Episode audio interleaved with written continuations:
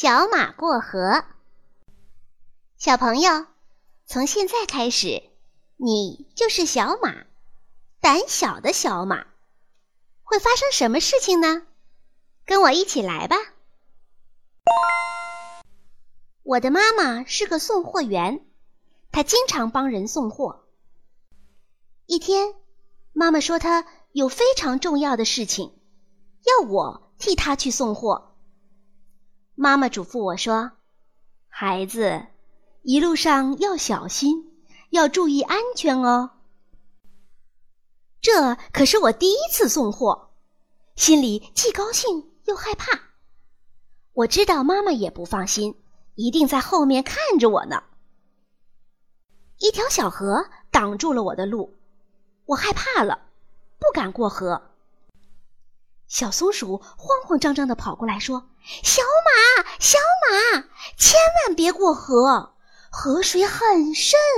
昨天还有一个小伙伴被河水淹死了呢。”我更害怕了。这时，老牛走过来，他对我说。别听小松鼠瞎说，河水一点儿也不深，刚没过我的脚呢。小松鼠说水深，老牛说水浅，我不知道该怎么办好了，只好回去找妈妈。妈妈和我一起来到河边，妈妈说：“你先好好想一想他们说的话。”再自己估计一下水的深度，然后到水里小心的试一试吧。有妈妈在旁边，我不再害怕了。我小心翼翼地试探着过河，原来河水还不到我的肚子呢。我大胆地渡过了河，看着河水，我开心地笑了。我欢快地向目的地跑去。到了，到了！小男孩看到我，喜欢的摸着我的头，是在夸奖我吧？回家的路上，我迈着轻快的脚步，高高的扬着脖子，我觉得自己一下子长大了好多。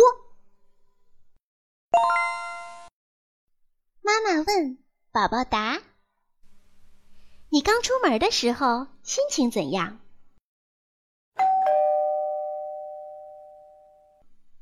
为什么河水挡住了你的路时，你会害怕呢？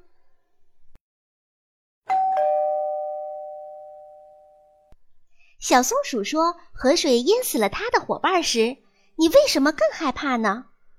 怎么想才会不害怕呢？”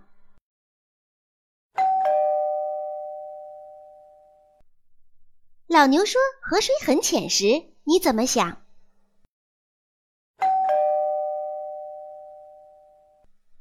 当你和妈妈一起再次来到河边时，为什么你敢把腿伸到河里去试一试呢？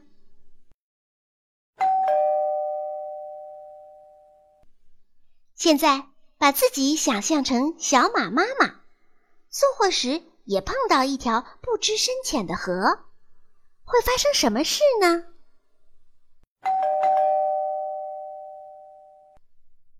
给家长的提示。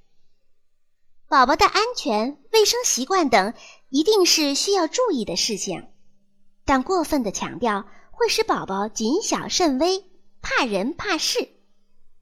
教会宝宝从容应对，才是宝宝真正走向自主独立的关键所在。